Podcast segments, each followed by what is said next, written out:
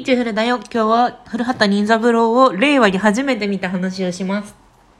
古畑任三郎見たことありますか？なんか縁起でもねえ話なんだけどさ、あの主演の方が亡くなったっていうきっかけで、なんか夫と古畑任三郎の話になって、夫は割と全部見てるっぽくって、でプラスでなんかこのタイミングで追悼特番みたいな感じでフジテレビで、えー、なんか にわぐらい放映してたのと、あと エフオーディー で今かなり見られるっぽくって、無料でも見られるやつが話数が何個かあってっていうので、あのにこ見ました。で、なんかこの古畑任三郎シリーズな、あのね、きゅうじゅうねんだいに最初で、で、にせんごねんとかに最後だったのかな？ にせんろくねんとかかな、まあ、とにかくじゅうごねんぐらい前にシリーズとしては、あの、更新されていなくってっていうような感じです。で、ざっくりどういう話かっていうと、まあ、古畑任三郎のことは大体知ってるよね。古畑任三郎って探偵の、探偵じゃないや。あの人、警部補なんだって。警察側の人で、警察側の人がいて、でその人が謎を解いていくのよ、殺人のね。でそう聞くとさ、まあそっか、ふーん、刑事物みたいな感じじゃん。すごくね、あの視点として新鮮なのが、もう視聴者は最初から犯人が分かってんのよ。犯人が犯罪を起こすところを見ていて、で動機ももう見てるから分かってて、でもなんで、なんかどうやって殺したかも分かってて、で、もう犯人視点ではもう最初から分かってるんだけど、でも古畑任三郎は当然分かってないのよね。で、あの視聴者が殺しの現場とかトリックとかを大体分かった後に古畑任三郎やってきて、はいはいっつって捜査するのよね。で、視聴者的にはもう、あの、任三郎はここに気づくかなみたいな感じでずっと見てるっていうのがすごい新鮮でした。あ、本当になんか何の情報もなく初めて見たから、あの、新鮮な古畑任三郎レビューをするんだけど、あの、あれ、あれなんですよ。ミステリー、そんなにミステリーにすごく詳しいっていうわけじゃないんだけど、あの、ミステリーの用語として、あの、フーダニット、フーダニット、ワイダニット、ハウダニットっていうのがあって、それが、こう、事件をと解くための、まあ、あの、解く時の、なんか一つの指針として、いくつかあるのよ。なんとかのじゅっかいとか、なんとかの原則とかあるんだけど、その中、そういう、なんか、ご、ろくの中で、いろいろ、なんか使われてるやつがあって、で、フーダニットって、あ、なんとかダンイットね。で、フーダンイット。だから、誰がやったのか、Why だにとどうしてやったのか、How だにどうしてっていうのはなぜね、なぜやったのか、で How だにとどうやってやったのかっていうのがまああって、でそれをこう解き明かしていくのがまあミステリーじゃん、大体のね。でももう古畑任三郎は Who だにとも Why だにとも How だにとも全部わかってんのよ。もうわかっているにもかかわらず、あのドラマがそこから始まるっていうのがすごくつね、令和に古畑任三郎正面レビューなんだけど本当にそうそうそう、それがすごく新鮮で、で同時に思ったのが、そのミステリーとかってさ、あのちょっと小難しいというか、テレビってなんかテレビドラマってまずあのずっと集中させることができないから、あのテレビドラマでさ、見る環境ってリビングとかでさ、まあお子さんがいる方はお子さんに駆け回ってるかもしれないし、なんか洗い物を、を溜めてて洗い物をしながらかもしれないし、あの、逆にこう爪を切りながらとかさ、まあいろんなながらで、あのー、やる、やってるじゃない。だからこう、映画館、映画の作り方とドラマの作り方って違って、ドラマの作り方は、あの、ながら見でもわかるように、あの、するとか、まあ、逆に言うと、もっと定期的に注目させるとか、まあいろんな手法はあるんだけど、とにかく注意散漫な人がテレビの前に座ってるっていう過程でやるのよ。で、映画とかはもうそこで映画見るしかないから、見るか寝るしかないから、見るか寝るか帰るしかない、しかないから、だから、あの、ある程度その集中力が要する、その、えっと、山が後ろにあるものとか、あの、ちょっとずつ謎が解けていくものとかでも大丈夫なんだけど、あと演劇とかもね、まあずっと見てるしか、見るか寝るか帰るしかないから、まあ、それなんだけど、テレビドラマっていうのがそれ難しくってっていうのがもう前提としてあるんですよね。これは私のあの、お勉強した知識なんですけど。そう、私一時期なんかシナリオ講座に通ってて、シナリオライターになりたいわけじゃなかったんだけど、でもちゃんとこう構造的に物事を理解してやっていきたいなっていう、なんかそういうトレンドがね、まあなんかあったの、私の中でいろんな、なんか法則をね、学んでいきたいなっていうトレンドがあったので、その時にやった、やったんですけど、それにおいて、そうそう、ドラマっていうのはそういう前提があって、でも、忍三郎は、だから小難しいこと考えなくていいんですよね。こいつがやった、しかもこうやってやった、なんか、毒のカプセルをこうやっ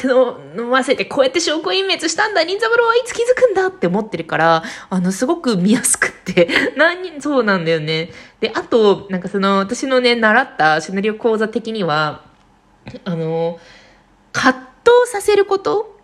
あの主人公を葛藤させて視聴者をハラハラさせることがそのドラマを見続けさせるためのなんかエンジンになるみたいな話があって、忍三郎めちゃくちゃそれ、それなんですよね。だからいつバレるんだろう、どうやってバレるんだろう、うわハラハラハラってなるし、でその犯人ももちろん人殺すぐらいだから割と葛藤してんのよねっていうのがすごく満たされていて、あこれはよくできたドラマだなと思って、さすがに何シーズンとかやってこのなんか方程式であの同じようにやってくる。だからねもうねすごいのよ、古畑任三郎ゲスト俳優みたいな人がいて、例えばスマップスペシャルだったらキムタクとか、なんかイチローが出てる回もあって、松たか子とかね、松島菜々子か、松島菜々子とか、まあ、とにかく、その人が犯人なのよ。ゲスト俳優が犯人なの。もうだから、次のゲスト俳優は、松島菜々子さんですって言った瞬間に視聴者は、あどうやって人殺すんだろうって思うんだよね。もうイチローとか本人役で出てたし、イチローね、演技もうまいのね、イチローさん。本当に何でもできると思って、そうそうそうそう。すごくね、あの、よくできてるなって今更ながら思いましたね。三谷幸喜さん脚本なんですよね。そうそう、今 エフオーディー でさ、いや、あの、見直し配信してるから、私が見たのは、えっと、イチローゲスト会。イチローゲスト会と、あと松島菜々子さんゲスト会。一応、イチローだけ呼び捨て。イチローさん、イチローさんのゲスト会。イチローさんは本人役で出演してて、で、あの、なんだっけ、シアトルマリナーズ、あの、海外で活躍されていたじゅうごねんくらい前に一時帰国したイチローさんが殺人を起こし、犯したって設定の、あの、やつなんだよね。で、松島菜々子さんのやつは、まあ、普通にもっと違う、あの、職業だったりとか。でもね、あの、ゲスト俳優に合わせた、その、内容だ、のこともあるんだって。あの、明石家さんまさんが出た時は、喋りすぎた男とからしくて、へーと思って面白いわね、と思って見てました。ね。で、あのー、そう、あのね、イチローさん回と、あのー、松島菜々子さん回をね、見ましたね。イチローさんはそう、一時企画で、松島菜々子さんは、あの、双子で脚本家をやっているっていうやつで、で、この双子っていうのもね、あの、大体このミステリーではこの下、死体隠蔽、下入れ替わりとかね、まあそういう、なんか色、いくつかその双子が使われるパターンっていうのはあるんだけど、みたいな、そういう感じ。でもなんかミステリーがわかん、わかんない人こそ、なんか、み、こ、にでも全然楽しめる。すごい、めっちゃすごいなと思ってました。そう。感想。そうなんだよね。はぁと思って。あとちゃんと見とけばよかったな、先にって思ってましたね。もうさ、あの、私さ、このコロナ、コロナになってからさ、もうずっとなんかミステリーとか エスエフ とかばっかり読んでてさ、なんか人が、こうなんか、そう。ずっと人がなんか人を殺した。この密室の中で人が人を殺した。な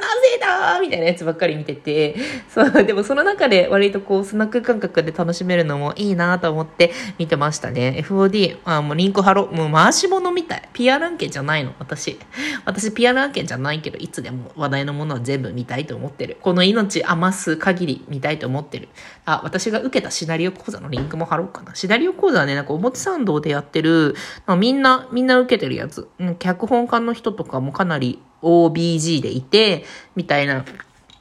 ところ、はっしゅうかん講座に行くだけで割となんかわかる。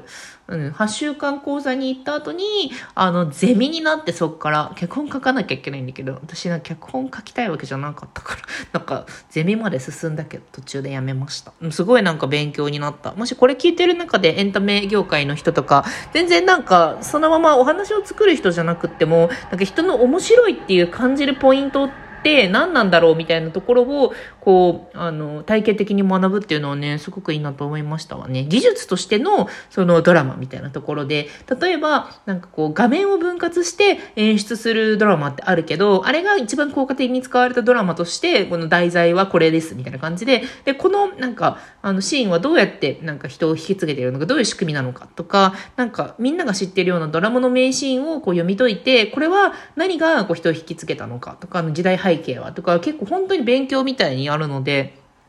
すごくね良かった良かったよ良かったけどなんかそう、どの、どの層が、どの層がね、あの、シナリオ講座を受けに行くのかわかんないですけど、今なんかリモートとかやってんのかな？私はね、何年前かな。子供が生まれる直前とか、にせんじゅうはちねんとかに表参道に通いでやってましたね。今、今時ね、リモートもやってるんだったら受けやすいですけどね。そうそう。なんかさ、そう、体系的学習さ、そう、だから資格を取ったりとかさ、勉強したりとかするのって社会人になってからも結構楽しいよねと思ってる派。思ってる派。あと、なんか、そう、夫もそれ派。なんか、二人で、こう、家庭内でそれ派なことによって相乗効果でめちゃくちゃなんか、あの、新しい知識エマンだから、二人とも。いや、それがなんかゴリゴリやってますね。夫とかもなんか、常に資格試験とか受けてて。でもそれはなんか、夫はエンジニアだからな、割となんか、そういうことはやんなきゃいけないのかな。ね